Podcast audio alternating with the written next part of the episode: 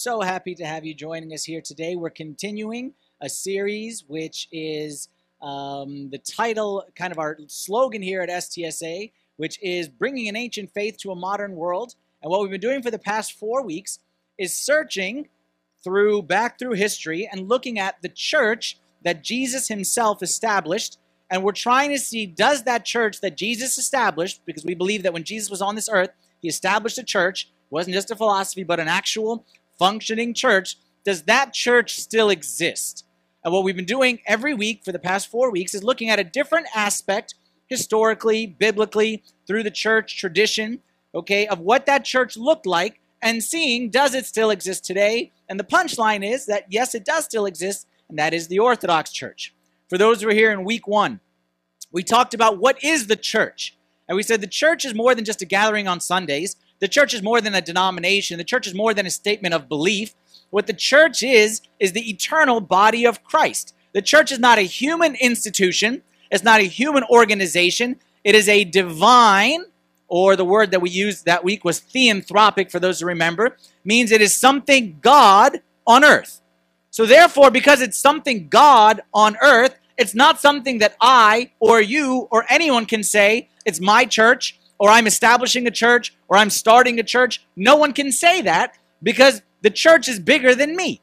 The church is something that goes back before me, goes back to Christ. And actually, we talked about that first week, is actually before even Christ, in the sense of Christ on this earth, because we said that Moses was part of that church. And we said David was part of that church. It's an eternal family of God, it's God on this earth. So that was the first week. And because the church is something bigger than any human being, no human being has the right to change it or to um, uh, modify it or to add or to delete, correct? So that's why we talk about the second week. The protector of that faith, the protector of that church is tradition. And tradition, people who go to churches that don't believe in tradition say, How can you go to a church that has tradition? It's so easy for anyone to make something up and just say it's tradition. Well, I tell you the exact opposite. How can you go to a church that doesn't believe in tradition, where anyone could just make something up and say, Well, I'm the pastor, so I believe this, or my father taught me this? We don't need my ideas or your ideas. We need the church that Christ gave to his disciples, and they gave to their disciples, and they gave to their disciples, to their disciples, to their disciples. And what keeps the church in line is tradition. Tradition is the fence. Tradition is what says that I, as an Orthodox priest, don't teach what I want to teach. I teach what I've been taught. And that's what tradition is. It keeps us in line. That's the holy tradition. Last week, for those who were here, we looked at worship. We talk about the purpose of the church. Why do we go to church? We go to worship God. And we looked at what does worship mean? And we said worship is more than just come and listen to a nice message on a Sunday. Worship, the way Jesus intended it to be, the way God from the start of the scripture intended it to be, was something where man and God united together. More than a song, more than a sermon, more than a cup of coffee, more than something that makes me feel good. It is medicine for my soul, which is through communion with God. And we said that's what we're looking for in the church and that's hopefully what we find here. Now, today, we got a hot topic here for today. A hot topic because whenever it comes to topics like what does the Orthodox Church believe? Anytime someone comes to me and says, What are you? I say, I'm an Orthodox priest. What do y'all believe in? I'm Baptist. I'm Lutheran. I'm Catholic. I'm whatever. I always say, We got more in common than different. Agree with that statement? We got more in common that's different. Today, we got more different than in common. Today's topic is the one where there's the greatest difference amongst Christians. One on top we're going to talk about today. And you got Christians from one end of the spectrum to the other one. This is the one where we disagree the most. So because today is a hot topic, we are going to, okay, as I already mentioned earlier and as, as our, our host mentions, that we have a Q&A session today after the well, okay, where I'll be answering any questions. And we wanted it to be today because I assume there'd be a lot of questions about today's topic in particular. So anyone is welcome to, to ask whatever questions you want there. But I'm going to do you a favor, and I'm going to ask three of the questions that's already on your mind. I'm going to present today, I'm the, I told you from the beginning, this is me like presenting like a lawyer, you're like the jury. I present the case, and I present, I'm going to present you today three facts. Three facts. I'm going to present three facts from the Bible and church history, three facts. And then I'm going to do you a favor and present your objections to those facts and try to respond to them. But I'm actually not going to be the one doing the objection. We're going to actually have a special guest come in today, join me up here on stage, who's going to uh, make a cameo appearance to uh, do the objections part, but that's later on the story. You'll see him in a little bit. Our topic for today is what? Our, our topic for today is Virgin Mary. Who is Virgin Mary? Well, we not we need today, as I put in the title in your handout, we need the truth about Mary because when you talk about Virgin Mary or Saint Mary, the saints in general, okay, the one area amongst Christians that we have the most vehement disagreement. And you can find, like I said, you can find a group that say Saint Mary, and you give her some groups, okay, from the Roman Catholic tradition would call her co-redemptrix. You heard that term before? Like co-redeemer, and they give her a big, big, big title. Then you have the other end of the spectrum, the evangelical and the Protestant world that will say that say no title, no nothing special. Basically, Sarah Plain and Tall. She's no different than Sarah Plain and Tall. So you have this wide range, okay, from people who put her almost at the level of God, and some would say even put her at the level of Christ, and then some who put her as no different than your next door neighbor. We're going to find as has kind of been the theme throughout this series, is the Orthodox Church, the church that Christ started, usually on these kinds of issues, finds itself in the middle. Not to this extreme, or not to this extreme. Not per, put her at the same level as Jesus, but also not discount her as no different than your next door neighbor. And we're going to see that here today. What I'm going to tell you right off the bat is the problem when you talk about St. Mary, talk about the saints in general. The problem is just like our presidential election system. Your opinion about St. Mary most probably isn't because of your study or your Bible reading or anything that you discovered. It falls along party lines. So if you are in a church of this, you say, Yes, I'm, and I won't say whatever church, whatever it may be, and yes, and those no good, whatever, they worship St. Mary and they put her same level as God, and you just automatically gave yourself a political stance or a religious stance based on your affiliation. And this group over here and say, then those guys, they treat her as nothing. They ignore the mother of God himself, herself, and they, and your opinion, your bias that you come in here with today is based on kind of where you grew up and who was your Sunday school teacher and what what I'm trying to say is very few people are actually digging into the Bible, digging into the historical uh, the, the, the history of the church and seeing what has the church always believed about St. Mary? What did Jesus teach about St. Mary? What does St. Mary say about herself? What do the angels say about her? And that's what we're going to do here today. So we need all biases, throw those things away. We're going in here with a clean slate, not saying, not trying to, split, to, to defend this point or defend this point. What is the position that the church should have and has always had towards the mother of Jesus, who is St. Mary? I'll start you off here with a quote from someone that everybody respects no one can say nothing bad about. This guy, Billy Graham, he said, We evangelical Christians do not give Mary her proper due. Billy Graham said that on several occasions, actually. And I like this quote because it starts us off with the right frame of mind. Let's start asking ourselves this question. Forget about the party lines. Forget about the debate. What is the proper due that St. Mary is worthy of?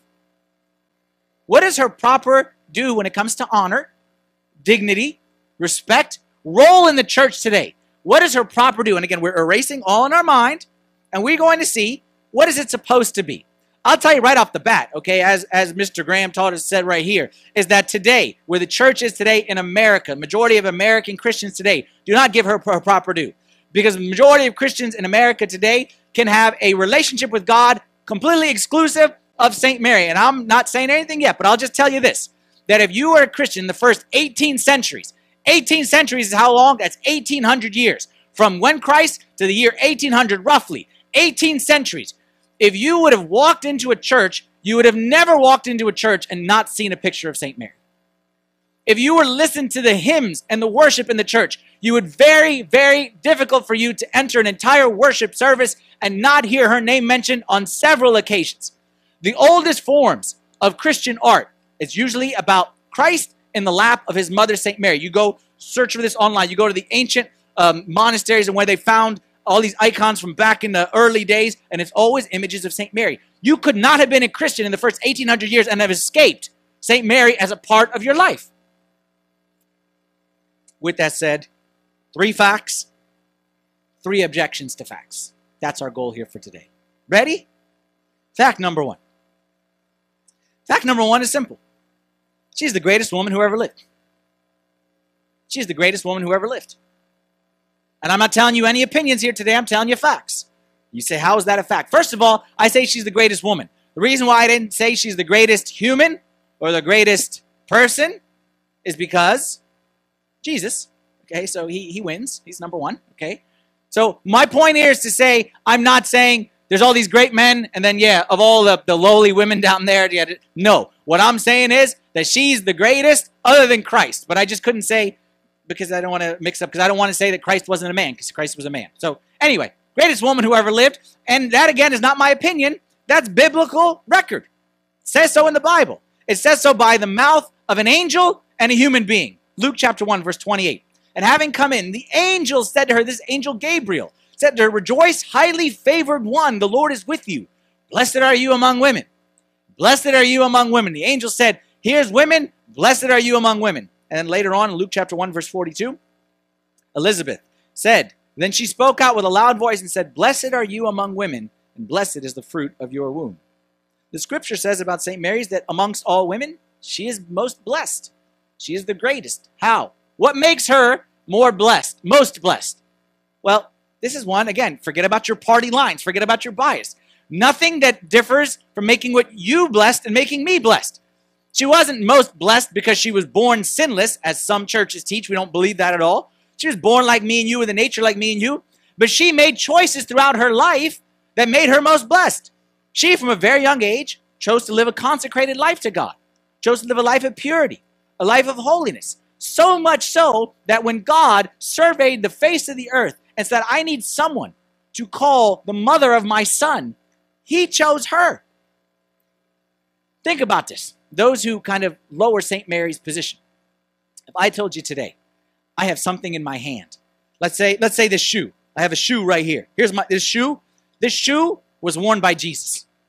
I told you this shoe. This shoe held Jesus' foot inside here. Jesus' foot was in this shoe for one second. What'd you do with the shoe? First, I'd take it off.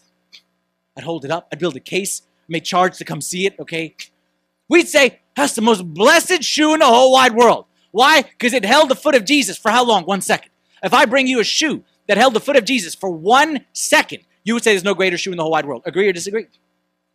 Well, I tell you that St. Mary held the Son of God in her womb for nine months. For nine months. She had the one who could not be contained in all of heaven and earth. All of heaven and earth cannot contain God, was contained inside her womb.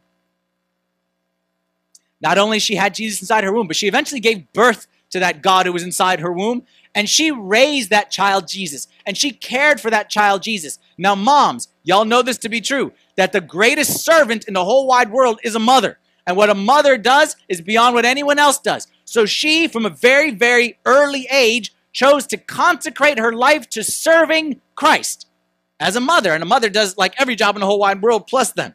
So we can think of her not just as someone who lived a life of holiness, but the greatest servant who ever walked the face of this planet. We also see about St. Mary, she was the first one to surrender her life to Christ. The first one, when the angel said, Christ's going to come inside you, and she said, Behold, the maidservant of the Lord, let it be to me according to your word. She surrendered herself to him. And then when when when uh, uh, later on she spoke, she said, "My soul magnifies the Lord, and my spirit has rejoiced in God, my Savior." First one to realize that Christ was the Savior of the world. What I'm trying to say is, okay, there's a, a, a title they used to give her in the early church. They called her the first of the redeemed, because they're saying that she's not different than me and you, but she was just excel, excelled in those areas where we should all be striving to excel. And we see that right here I don't know if y'all can see this icon very well. I put it up on the screen too, slightly different version. We see that in this icon. This icon is called the icon of the Theotokos. Theotokos is a Greek word. It's actually two Greek words put together. Theos meaning God, tokos meaning bearer of. Okay? That's why it's commonly translated mother of God, and it means mother of God, but it doesn't mean mother. It means the one who bore in her womb. So the only one who bears in her womb is a mother. Okay, but it's not it's not the same word as what I'm trying to say. It doesn't mean mother, like mom. It means the one who bore in her womb, okay, God. And we always call St. Mary Theotokos. That's her title. And some people don't like the title and why you give title and why you elevate her. Look, the title of Theotokos has nothing to do with St. Mary. It wasn't given to honor her, elevate her. It was given to honor and elevate Christ. Because in the early church, there was a debate. Did St. Mary bear in her womb a human, and then the Holy Spirit came upon that human and made him into God? Okay, so they made Christ not a real God, real human. They made him some kind of like like a Spider-Man. Okay, born human and then like or an Avenger, like uh, uh, enhanced. Okay, along the way, they made him something like that. And the church said no from the start. From the moment of conception, he was 100% God, 100% man. So she, in her womb, did not bear man, she bore God. And the title of Theotokos is to show that she is the God bear, not the human bear. It's more about his nature than it is about hers. But what I want to show you in this, you look at the screen right here. She is the first of the redeemed. She's who we're all striving to be. Two things I just point out. She sits, first of all, on a chair. That chair looks a lot like a throne. A throne looks a lot like another icon we have in the church of Christ sitting on a very similar throne, which shows that all of us as believers, we are called to be kings and queens, not poor children. We're called to be children of the king, and the children of a king sits on a throne like the king. What makes her the ability to sit on a throne is he who sits in her lap. And you'll very rarely see an icon of St. Mary in an Orthodox church alone. You will see some, I'm not saying you won't. There are some. But the majority of time, you see Christ in her womb or in her lap, near her heart. Why? Because that's the image that all of us are striving for, is Jesus inside of us. And when Jesus inside of us, Jesus close to our heart, then we sit on thrones just like Virgin Mary did. That's fact number one. She is the greatest woman who ever lived. Fact number two kind of is derived from fact number one. We're supposed to honor and venerate her. We're supposed to honor and venerate her. And I know this is a tough one for many people. Again, depending on how you were raised. And some people say, you know what, Father Anthony, man, I can accept priests, I can accept liturgy, I can accept communion, but I never accept these saints. And, and praying to a saint and worshiping a saint, man, one mediator between me and God and no saints, and you fi- you kill me before I pray to a saint. First thing I tell you if that's you is relax. Relax. We don't worship saints. And I didn't say to worship St. Mary, I said to honor her. Our problem is two problems here. Number one, we see worship and then nothing until ignore. We're going to have these two extremes. Either we worship her or we ignore her. Well, I want to say, is there something between worshiping someone and ignoring someone? Like, do you worship me? No, but you shouldn't ignore me. Okay, like you should be somewhere in between, and you shouldn't worship me, but you shouldn't ignore me. You should honor me as the honor that I'm due, but it doesn't mean like you worshiping me. It means there's something between worshiping and ignoring. And that's the word of venerate. Okay? And venerate simply means to give honor or to give respect or to, I'm telling you right now, do we venerate human beings? Do we venerate human beings? If the President of the United States of America walked in those doors, what would you do? You you stand up, okay? You'd honor him. You'd greet him. As, forget about it. If Michael Jordan, no, Michael Jordan, if Justin Bieber, okay, walk down this aisle, okay, I'm telling you, you go to a Justin Bieber concert and there's veneration happening all around you. Because veneration just means to regard or treat with reverence or revere, okay?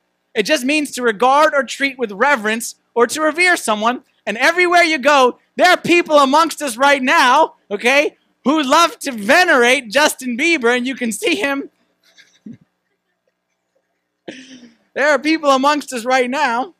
We're having fun today here in Noel. We're having fun today there. There's some people there you may recognize who are big Justin Bieber fans. What I'm saying is veneration is just that. Veneration is, oh, there he is. Oh, venerate. And uh, we honor people, forgive me, who are worthy of nothing. We honor people who have done nothing, and we revere people who are worthless. And then someone like St. Mary come, mother of the one that we say that's our Savior, that's our beloved Jesus, and his mother walk in the room, or we, his mother's name come up, and we ignore.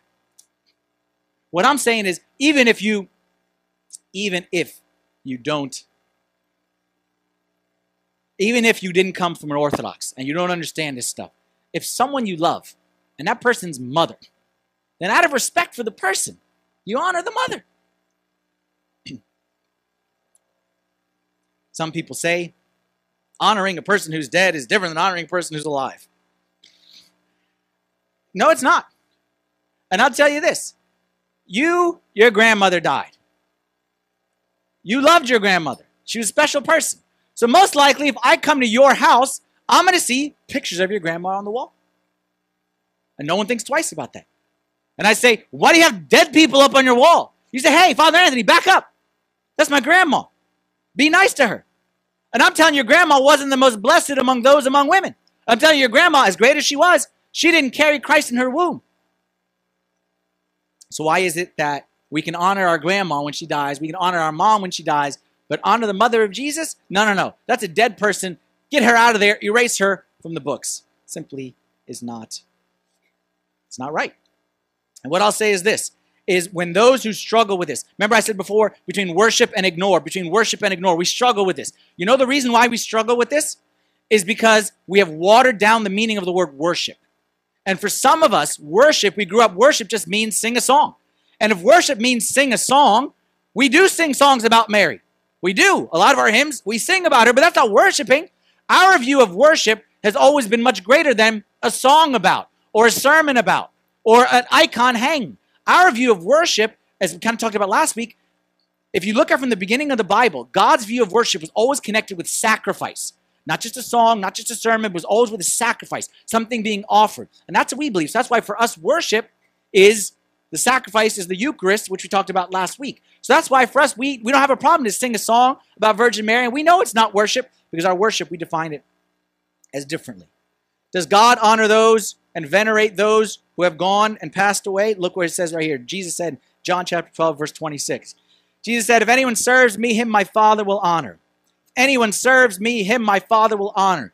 This is why in our liturgy we say the following sentence As this, O Lord, is the command of your only begotten Son, that we share in the commemoration of your saints. We are commanded to honor those who have served God. And that's why after that we list, we go through the list of saints. Again, we're not worshiping the saints, we are commemorating them. What we're doing is, as we're walking in the house of God, we're looking at, and there's grandma who passed away, and there's mom who passed away, and there's uncle so and so. We're commemorating the rest of the family of God, and we will also, in the Orthodox tradition, as we did today for four or five names, I think, commemorate those, our loved ones. And you'll say, This is the year anniversary of my mother's passing. And today was the, the four year anniversary of a friend who several of us may have known who passed away several years ago. So we remember it. We remember for our mother the day she died, and every year on that day, we remember our mother. So why different than Virgin Mary or all the saints who have gone before us? This is what St. Mary said, okay? As she spoke prophetically by the Holy Spirit in Luke chapter 1, verse 46, she said, My soul magnifies the Lord, my spirit has rejoiced in God, my Savior, for he has regarded the lowly state of his maidservant. For behold, listen carefully, all you believers, henceforth all generations will call me blessed. And this is in that famous speech where she gave, where she said that, speaking prophetically, how God has exalted the lowly, filled the hungry, taken down those from their mighty thrones. She gave all these prophecies, and all of them have come true. Except, sadly, over the past three, four hundred years, this one. Because there's now generations of Christians who don't call her blessed and don't honor her and revere her. And that's not right. And you say to yourself, but, you know, honoring her, that's not in our tradition. It's not in our tradition. And the saints, and we just go straight to Christ and the saints. Look, let me tell you something right here. I said in the beginning, the first 1800 years of Christianity, no one had a problem with St. Mary. First 1800 years of Christianity, no one had a problem. I'm talking about two, three hundred years, people say we shouldn't. But you got 1800 years of people, disciples of Jesus, disciples of Jesus, their disciples, their disciples, their disciples, until the last very small piece of history that said we can get her out of the churches. And I said 1800 years. And some of you thinking to yourself, hey, wait a minute. Didn't the Reformation happen in the 1600s? Didn't the Reformation happen in the 1600s? So you meant Father Anthony's 1600 years. I say no. Because did you know that those who led the Reformation, those who led the Reformation, many of them had no problem with St. Mary. And even they didn't want to remove her. She wasn't removed till later. I'll get you some quotes right here, and you can try to guess who this is from. says the veneration of Mary is inscribed in the very depths of the human heart. Next quote. No woman is like you. You are more than Eve or Sarah, blessed above all nobility, wisdom, and sanctity. Best one. She is the highest woman and noblest gem in Christianity after Christ. She is nobility, wisdom, and holiness personified. We can never honor her enough. Still, honor and praise be given, must be given to her in such a way as to neither injure Christ nor the scriptures. Who said all three of those quotes? Someone who many today call one of the founding fathers of Christianity, Martin Luther himself. Said all that. And Martin Luther, as we'll see, we have more quotes from him, as you'll see in a little bit, never had a problem with St. Mary. He had problems with other stuff, and rightly so, with some of them and some not. I'm not here to defend him or say him. But what I'm saying is, even those who led the Reformation, even in the year 15, that's why I put that year, 1531, it was clear that St. Mary's place in Christianity was established and could not be removed. So, number one fact that we learned about her, she is the greatest woman who ever lived. Number two, because she is the greatest woman, she is to be honored and revered, and we call that veneration, not worship. Number three, we get a little bit touchy. Number three, she makes intercession for us all. Here I go bringing that intercession word in there. Okay, and that's kind of a touchy subject because, again, we like to pray to Jesus. We don't like people between us and Jesus. So, what are you saying here, Father Anthony? We need to go through St. Mary to get to Jesus? Again, hold your horses. Hold your horses. First of all, again, let's define our terminology because sometimes we get tripped up on semantics. If I say the expression, we pray to St. Mary, pray to St. Mary, is that an okay expression or not okay? Depends how you define pray. And the word pray traditionally doesn't mean what it means today. Today we, we mix pray and worship. So if I say we worship St. Mary, no, we don't worship St. Mary. But pray, what does the word pray mean? If you go read Shakespeare, if you go, you see how the English language was used for so many hundreds of years. What does the word pray mean? I pray thee pass the salt. I pray thee open the door. Pray just means ask. Okay? Pray tell. Okay? Pray just means ask. We turned it into worship. Okay? So if I say, do we worship St. Mary? No, one don't worship St. Mary. But if I say, is it okay to ask St. Mary for stuff? Yeah. You just asked me to pass the salt. You asked me to open the door. You asked me to pray for you. Is it okay to say, Father Anthony, I pray you to remember me in your prayers? I ask you to remember me in your prayers. Absolutely, we do it all the time. And the Bible tells us as such. 1 Timothy chapter 2, verse 1. Therefore I exhort, first of all, that supplications, prayers, intercessions, and giving of thanks be made for all men. We do this all the time. You tell me I got a job interview. Please pray for me. You tell me that you're you broke your toe. Please pray for me. Okay. You tell me that your kids are crazy. Please pray for me. Okay. We do this all the time. Now you say, hey, wait a minute, but we're asking a living person to pray for us. Then I say to you, so only living people can pray? So what is it that actually does the praying? Like think logically. What is it that does the praying? You say, Father Anthony prayed for me. Father Anthony prays. Is it my fingers that pray? Is it my mouth that prays? Is it my ears, my nose? Or is it my spirit? Well, our belief is that the spirit does not die when the body dies. So yeah, my body, my body may be six feet under, but my spirit is actually soaring in the heavens. So if you can ask me to pray while I'm alive, when I'm distracted, and when I got different stuff going on, why wouldn't you be able to ask me to pray after I have been freed from the shackles of this world? Another verse right here. James chapter 5 verse 16, confess your trespasses to one another and pray for one another that you may be healed. The effective, fervent prayer of a righteous man avails much. I'll tell you this sometimes people say, I don't believe in these saints' prayers, I don't believe in these saints' prayers. The Bible says that the effective, fervent prayer of a righteous man. I tell you, you go to the righteous people to pray. And I tell you that if you want my prayers, but you don't want St. Mary, St. Mary prayers, you're a sucker. You're missing out. Because my prayers may be good, but St. Mary's prayer, man, there's a much stronger prayers. It's the mother of Christ herself who lived this life of purity. And that's why I tell people, they say, I don't believe in the prayers of the saints. I say, okay, then I guess you don't need me to pray for you. Don't ever ask me to pray for you. If you don't want any of the believing the saints to pray for you, then don't ever ask me to pray for you because it's not my body that's praying, it is my spirit. Now, with that said, help me out right here. I want to. Uh, one of the reasons why this is such a tough concept for us. You know the expression paradigm shift. Okay, you've heard that expression before. We need to do a paradigm shift when it comes to the church and the body of Christ. And we have been kind of like you know this series called Ancient Faith in a Modern World. Ancient Faith in a Modern World, kind of the, the, the two forces that are always working at all times. This ancient faith in the modern world, the difference between them can best be seen by how we approach the idea of community and the body of Christ. Our world today, our modern world, is a very individualistic society. You'd agree with me on that one. That it's very much about me and what I need to do and personal accountability and kind of me, me, me, me, me. I picture it as the, the, the Christian in America today is often running a 100 yard dash. That's how we view Christianity as a 100 yard dash, a sprint between here and there, and it's just me on my own. And I got to get to this point called salvation where I get this like a, a, a, a ticket, okay, so that says I'm saved and now I'm good. And I kind of did it by myself, and now I got this ticket. Now I'm saved. That's not the way Orthodoxy has always viewed the church. Church is not a 100 yard dash to get a ticket with a finish line at the end. Church is more, or life on this earth is more crossing an ocean. It's not running 100 yards, it's crossing an ocean. And if you're going to cross an ocean, you can swim. And you got to be a really good swimmer. Like you can do, if you're really, like good, more power to you. But if you're smart, you're going to get inside a boat. And inside that boat, you're going to need other people in that boat. One to steer, one to put up the, the flag, one to cook, like whatever.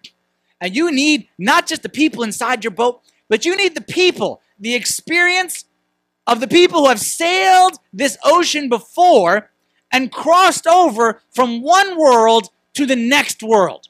Who have, who have started on where you starting and they've crossed over into a place. Not that they ran a 100 yard dash and they were able to sprint and got this ticket, but they got to the completion of the journey and they made it. And you need them on your side. I want them on my side. This is how our modern world looks at, at the spiritual journey. We here, we believe in something called community. And we believe that we need not just to be a, a solo, a lone ranger, we need the church body praying for us, supporting us, encouraging us. But you know what else we need beyond this church body? We need a greater church body. And that is not just our community on this earth, but the community that has gone before us in glory, who the Bible talks about in Hebrews chapter 11 where it says that by faith, Abraham, by faith, Isaac, by faith, Jacob, by faith, Moses. We need Abraham and Isaac and Jacob and their experience. We need David and Moses and Elijah and their experience. We need Peter and Paul and James and their experience. And we need experience of people like Virgin Mary who crossed that ocean. Which do you prefer if you're crossing the ocean? Who do you think's got a better shot of making it? we need to realize that to make it across this ocean from this world to the next one, we can't do it on our own. And we are honored to have a community, a community and a community that is with us to help us on this journey right here. And that's who the Bible talks about in Hebrews chapter 12. One it calls the cloud of witnesses. The cloud of witnesses, okay, who is always with us. Make it modern terms for you. I mentioned the Avengers earlier. When we were growing up, we had Lone Ranger. Lone Ranger was pretty much by himself. Kind of had Tonto, but just kind of leave it Lone Ranger. Lone Ranger can fight some bad guys. He can do his best. But the Avengers, okay, they got a whole team. We want to be spiritually like the Avengers. Okay, we kind of lean on each other, and you Hulk, and I'm Ant, and you're a Captain, what's his name, and you're Iron, what? And this is how the church has always been meant to be. So when someone says to me, "Do I have? Why do I have to pray to the saints?" I say, "You don't have to pray to the saints. You get to pray to the saints." I say, you say, why do we have icons in the churches these days? I tell you, we have icons in church the same way a basketball player has icons. I'm sorry, images. Icon just means image. Has icons of Michael Jordan and LeBron James and Kobe Bryant. Why? Because they are his inspiration. They're his encouragement. I tell you the same way that the guy uh, crossing the ocean, maybe in his room, has an icon of, of, of, Columbus, okay, or or or uh, uh, Ponce de Leon, okay, or whoever your favorite explorer may be. Ponce de Leon was the guy who the Fountain of Youth, right? He was always the best one. Okay? So an explorer has other explorers on the wall because he realizes that they're all part of his journey. And that's why we in the Orthodox Church, we do the same. Now, those are my three facts. Greatest among women, honored and venerate her, and she's making intercession for us. You say, I got some questions, I got some objections. Well, like I said, we have a special cameo. Someone's going to come here and is going to uh, share their objection. They're probably reading your minds. But this person wanted to be here in person, but they couldn't. So this person asked that we try to get him up here on the phone. So if you just give me a second right here, we'll try to uh, get him up here on the phone and have him uh, join us right here and see what happens. Okay? Think we got it? Hold on. Are you there? Hello, my fellow Americans. It's great to be here with you today at the well, an ordinary place where extraordinary things happen. I wish I could be there in person, but Michelle and I have plans for brunch, but it's an honor to be with you over the phone. Uh, uh, the honor is all ours, Mr. President. We're, we're happy that, that, that, you joined us here today. So you, you've been listening in here, you know, and, and we heard that you have some questions. So fire away, Mr. President. You Orthodox say that Mary is an ever virgin, but Jesus brothers, didn't he? That's a great question, Mr. President. You, can, they find an app for anything these days, by the way. Okay. So the president asked a question. Okay. The president asked a question. We honor him. Okay. We honor the president. He asked a question that I said that St. Mary was ever virgin. We Orthodox, we say that St. Mary was ever virgin, but doesn't the Bible say that Jesus had brothers? Does the Bible say Jesus had brothers? Yes, it does. Mark chapter 3, verse 32 is what Mr. Obama was referring to right here. Said, And a multitude was sitting around him, and they said to him, Look, your mother and your brothers are outside seeking you. So I ask you the question again Does the Bible say Jesus had brothers? Yes.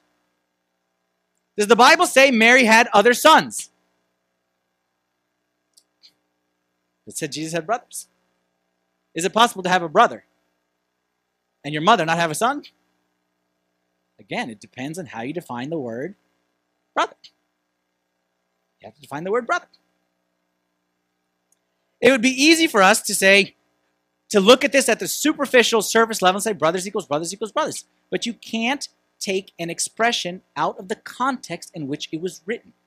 For you to take my words and take them 5,000 years from now and not understand the context, okay, you'd be misinterpreting it.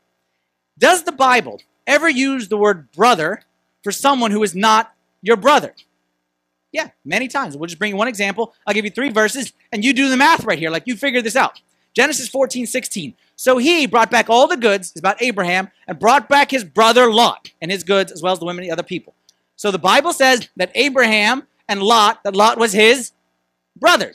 Okay? Go back two verse, two chapters. Same author, same guy writing, so it's not like a thousand years difference. Same author says this is the genealogy of Terah. Terah begot Abram, Nahor, and Haran, and Haran begot Lot. So let's do the math on that one. There's a guy named Terah, and Terah is the father of who? Abraham and Nahor. We don't need Nahor. And Haran. So Haran and Abraham, what is their relationship? They are brothers. And then Lot is the son of Haran. So that would make him Abraham's nephew. Logic, right? Like I, I didn't pull one. I, that's just logic, okay? Even next chapter makes it even more clear. Then Abram took Sarah, his wife, and Lot, his brother's son, and their possessions, etc., etc., etc. So clearly, regardless of what you believe, did Jesus have brothers, don't brothers? Clearly, if you say brother equals brother and nothing else, then you are negating the Bible. Because the Bible, the authors of the scripture, clearly use the word brother to mean other than just physical brother. And there's other examples, I don't need to bring it for you.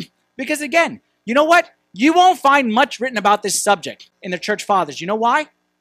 You know why? Because it's very rarely ever brought up. St. Mary from the very beginning was known to be ever virgin, and very rarely was this even questioned. That's why you find very few writings about it, but I brought you a few quotes right here from our man Martin Luther again in the 1500s. He said, I am inclined to agree with those who declare that brothers really means cousins. For Holy Writ and the Jews always call cousins brothers. You can't get any more. Like, I'm not telling you what I believe. I'm telling you, those who uh, uh, say the St. Mary's not ever virgin, St. Mary had other brothers, I'm telling you what your church fathers are saying. That's why I always say, two weeks ago we talked about tradition. And some people say, we don't believe in tradition. We don't believe in what people tell us. Everyone believes in tradition. Because the one who says they don't believe in tradition, that just means you're believing the tradition of someone who lived, your pastor or your mother. We all believe in tradition. It's just a matter of whose you go with. We choose to go back much further back before that. So, anyway, Jesus had brothers. That doesn't mean it was his blood brothers. Is one of two solutions to it. Either A, it was his cousins, which is very commonly accepted, But the, uh, there's another potential option, which it could have been his brothers of his father and another mother. Meaning, we know that when Joseph married the Virgin Mary, okay, again, they never had relations. Okay, they never, she was ever a virgin. But Joseph was an old man. And Joseph, when he was an old man, had been married before. And most likely, he was a widower whose other wives had died. So most likely, he did have other children from other marriages. So when the Bible says the brothers of Jesus, it could have been his sons from another marriage, or it could have been his cousins. We don't know, but again, it's not really something that's talked about or written about too much in the church fathers because it was commonly accepted from the start that she was ever virgin. So, therefore, hopefully that satisfies you, Mr. President, and we answer that question. Any more you got? Nice try there, Father Anthony. But we all know that Joseph and Mary had sexual relations after Jesus was born. Oh, President Obama, Mr. President. Okay, don't tell me you fell for that one too. Don't tell me you bought into the Hollywood that everyone. This is Hollywood. When we say that Joseph and Mary had sexual relations, that's Hollywood church fathers who are telling you that. Because in all the movies, you have St. Mary, a beautiful young damsel, and then Joseph, super. That's nonsense. You know how old Joseph was when he got married to Virgin Mary? In his 80s, is what's commonly believed. In his 80s, nearing death. He didn't live very long. That's why we don't read about him very much, because he died very shortly thereafter. How old was St. Mary when she got married? Conservative estimates say 16. Some go down as low as 12. Times was different back then, okay? So anyone who's in middle school right now, listen to this. You ain't Virgin Mary, okay? Bottom line is, that was not a marriage for romance. That is an 80 year old with someone who could literally be his great granddaughter. That was not a romance. That was not a sexual. That was not an in love. That was a situation where Virgin Mary, like I said, she had consecrated her life to serve God. She was in the temple. And what would happen is old men who were widows or widowers would come to the temple. They say, I need a young virgin girl to take care of me because I can't take care of myself. So they would go, the priest, this is where the idea of priests being matchmakers came from. The priest would choose one of the virgin girls and give him, I'm serious, okay, and bring him. And their marriages worked great back then, by the way. So if anyone needs any tips, okay, and and they would bring one of the girl to care for him in his old age and then the man would die and she would go back to being consecrated because there was never an idea of sexual relation involved in any of this stuff don't buy the nonsense that hollywood teaches you now you say isn't there a verse in the bible that says that they did have sexual relations well there's one that may be implying it and that's matthew chapter 1 verse 25 which says joseph did not know her till she had brought forth her firstborn son. And known her is like known her, okay, like the Bible know her, okay? Didn't mean like shake hand know her. So this kind of makes it sound like, I remember the first time I read this, I was like, I know we believe that she never had relations with him. And I read this, I'm like, uh oh, like there's a typo, or like uh, someone like, someone erase.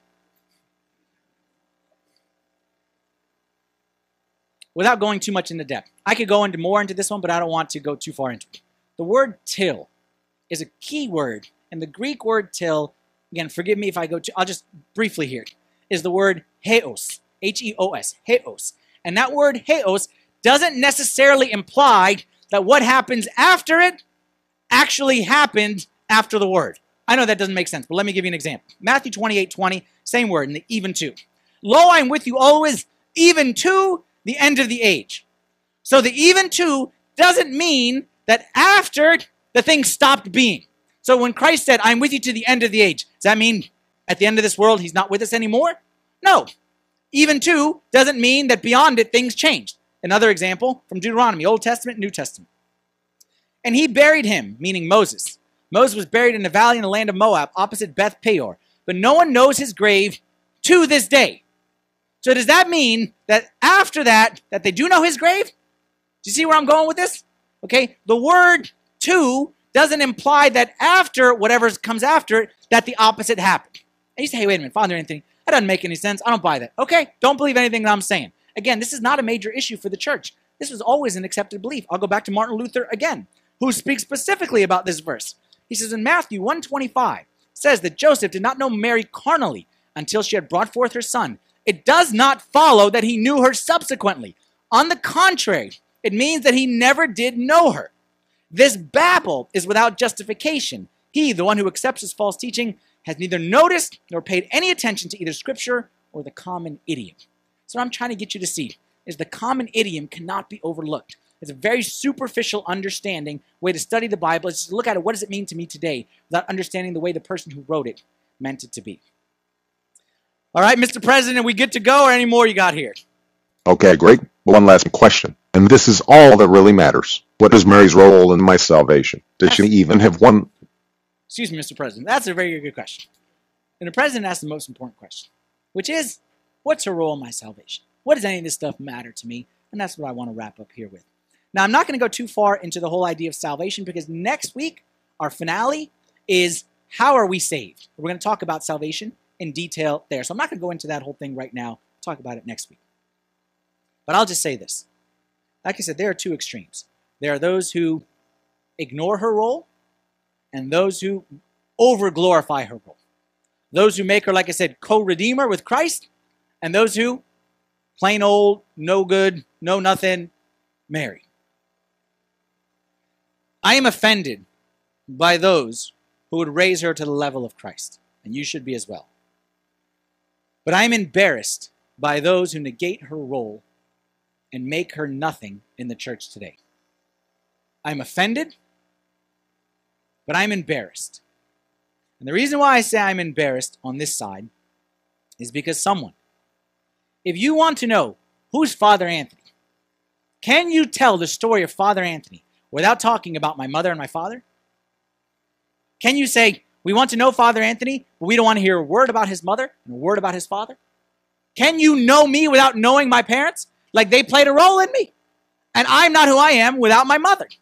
And, and the same God who commanded his children, honor your father and mother, honor your father and mother. First commandment with promise. The same God knew who his mother would be. And for us, again, this is wrong. I absolutely agree. But to dishonor her and to remove her and to say she plays no role is not dishonoring to her, it's dishonoring to him. And because of that, I say that she does have a role in our salvation. And her role, I'll give you a twofold role. Her role is my model and my mother. St. Mary is my model and my mother. Just like I'm going to point to myself, not put myself at her level, but just so you understand the comparison. Do I, Father Anthony, have a role in your salvation? Do I have a role in your salvation? Yes and no. No, I'm not responsible for your salvation. You are responsible for yourself. I am not responsible for you. But I hope there's a role between uh, it's my all my responsibility and I'm nothing. I'm your friend. Maybe I'm a guide. Maybe I'm a father. Maybe you say I'm a pastor. Maybe you say like I'm a role model. Like I have a role. It's not all me, but it's not zero me. I have a role, but not everything. Well, St. Mary's the same way. She is our role model. She is our role model because she attained physically what we all strive for spiritually. She bore Christ inside her. Remember last week we talked about the whole goal of life is communion. Christ inside of us. She had Christ inside of her. And what she had physically, I'm always trying. That's why we go to church, is to have Christ inside us. And she had Christ inside her. She was one of the titles we give her in the church. She was the second heaven. You know why we call her second heaven? Because she, heaven is where Christ is. Where Christ is, that's where heaven is. And she bore inside her all of Christ, the fullness of the Godhead within her. Our slogan, our title is Bringing an Ancient Faith to a Modern World. She literally, we hope to do that spiritually. She literally brought an ancient faith to an ancient world. She literally brought Christ to the world. Literally. Like all we're trying to do, bring Christ to our world, she did that. And that's why she's our role model. But she's not just our role model, she's also our mother. What's the job of a mother? I had to sum up the word of job of a mother in one word. I see it. My wife is my mother, and I see it mothers all around. Mother, you cannot put their job description into one or two bullet points. Okay, dad, you pretty much can drive, pay for, like you can put the jack. But mom is kind of an all-inclusive. It's like uh, none of the above. It's kind of all the above, I should say. I would say a mother is a helper. Mother helps. Need help with your homework? Mother helps you need help with a boo boo? Mother helps you. You need uh, encouragement. Mother helps. Mother is a helper. And a mother's job, whatever stage you are in life, is to help you get to the next stage. And St. Mary, as our mother, she cares for us. She prays for us. Even though we ignore her, she prays for us. She guides us. She's a shining light. She's an example. Sorry, right here. She's an example for us to strive towards and to always see her and say, We want to get there. And she, as her mother, says, You can do it. You can do it. If I could do it, you can do it. And she's praying for us and she's always with us. And if you believe, forgive me if I'm touching a sore spot here, but just understand me. If you believe that your grandma or your mother who passed away is still with you, no one would doubt that. And you would be very offended if I say to you, stop thinking about your mother or your grandmother, whatever. Stop thinking about them. Take all their pictures down from your home. Never think about them. Never mention, never remember the day that they passed away. You would be quite offended. And I think that St. Mary would be offended. And I don't even think she'd be offended because moms never get offended. But I think her son would be offended if we did that to her. No one doubts that their grandma's still alive. No one struggles to, or, or, or thinks anything of remembering them on certain days. Well, I say, why treat Mary any less? Especially, there was a date in 1968, April 6, April 2nd, 1968, and I'll just kind of mention this, and you can go look this up on Google when you go home on Wikipedia.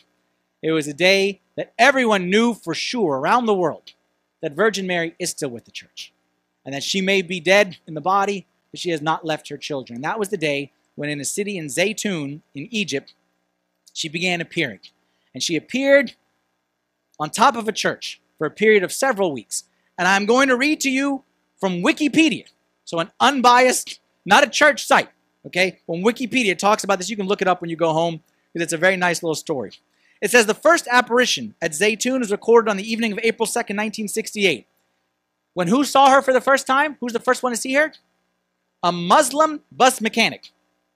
Not a Christian. A Muslim bus mechanic named Farouk Muhammad Atwa, who worked across the street from St. Mark's Coptic Church in Zaytun, thought he saw a woman attempting suicide by jumping from the structure. Two other men also noticed a white figure and reported it to the police. Y'all see her in the picture there? I got a zoom closer picture if you can see her. See right there? She appeared there, and people took pictures. The story goes on. A crowd gathered on the site, and police attempted to disperse it. According to the police, the sighting was just a reflection of light from the street lamps. However, the crowds reportedly viewed the sighting as a clear apparition of St. Mary, so the attempts by the police to disperse the crowd were unsuccessful. The, the event ex- itself lasted several hours. Just, just anyone who says that's a hallucination. Someone had a can one person have a hallucination? Absolutely.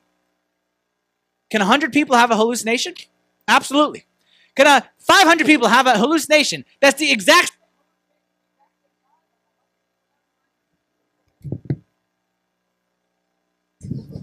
so it next time. You can say, you can say that one person had a hallucination. You can say two people. You can say three people. You can say four people. You cannot tell me that hundreds of people had the exact same hallucination at the exact same moment in time and confirm the exact same sighting. At that point in time, you would be illogical to say this is anything other than a real event. Okay? And just by show of hands, how many people here actually was there in Zaytun and saw the sighting? Okay, so several actual real people. Okay, so you can ask those real people afterward and they'll confirm it to you. Story goes on. Here comes the good part.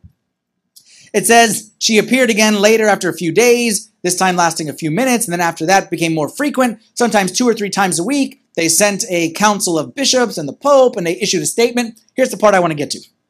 The apparitions were also witnessed by President Gamal Abdel Nasser. The president of Egypt was a Christian, not a Christian. And they were captured by newspaper photographers and Egyptian television, people with no stake in it. No vested, not Christians, what I'm trying to say. Investigations performed by the police could find no explanation for the phenomenon. No device was found within a radius of 15 miles capable of projecting the image, while the sheer number of photographs from independent sources suggests that no photographic manipulation was involved. Having been unable to produce an alternative explanation for the luminous sightings, the Egyptian government, not Christian, the Egyptian government accepted the apparitions as true. From that day forward, no one questioned whether St. Mary is still alive and still with the church, and no one should ever question it. You don't question about your mother, don't question about your grandmother. Why do we question about the mother of God, herself. Our job is to honor her. For generations, for centuries, Christians have honored her, and we will be no less than them because that's what we've been taught.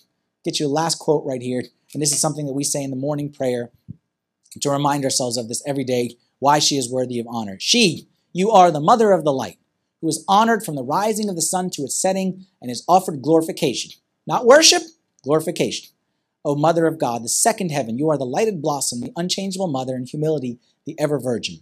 The Father chose you, the Holy Spirit overshadowed you, and the Son has come down and was incarnate from you. We honor her, we ask her to pray for us, and ask her that she would always be with us and be with her children all over the world. Okay? Let's stand up and say a prayer together. In the name of the Father, and the Son, and the Holy Spirit, one God, amen. Thank you, Heavenly Father, for this day, and thank you for giving us a pure and holy example in front of us like your mother, St. Mary. Pray, Lord, that, that, that her example would always be in front of us. You'd help us to learn from her and, and what you saw inside her, Lord, you'd help us to achieve that same thing. Virgin Mary, we ask for your prayers for us. That you'd always be with us and be with all your children here today and all over in all your churches. We ask this in the name of our Lord Jesus Christ, with the prayers of all of your saints, Lord. Hear us as we pray thankfully. Our Father, who art in heaven, hallowed be thy name. Thy kingdom come, thy will be done, on earth as it is in heaven. Give us this day our daily bread, and forgive us our trespasses, as we forgive those who trespass against us. And lead us not into temptation, but deliver us from the evil one. In Christ Jesus our Lord, for thine is the kingdom, the power, and the glory forever. Amen.